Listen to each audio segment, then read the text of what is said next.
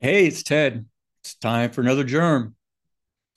Um, today's topic is listening. How good a listener are you? Are we as people, right? The um, the, the, the program I studied under um, CTI, they kind of they talk about it in, in levels of listening. The three levels of listening. Level one this is where we spend most of our time.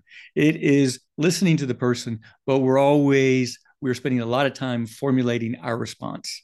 This is where our ego gets involved. Is how does what what they're saying impact us? Do I feel superior? Do I feel inferior? How can I have a witty response? It's that makes it about us. Now, level two is kind of more where you think about like active listening.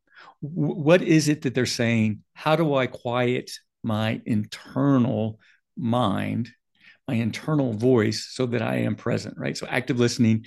Um, there's some mirroring techniques that I talk about with my clients that uh, come in handy here. But then there is a third level, and that third level is where we are focused on what they're saying, but we also can pick up on the emotion, um, the energy, the body language.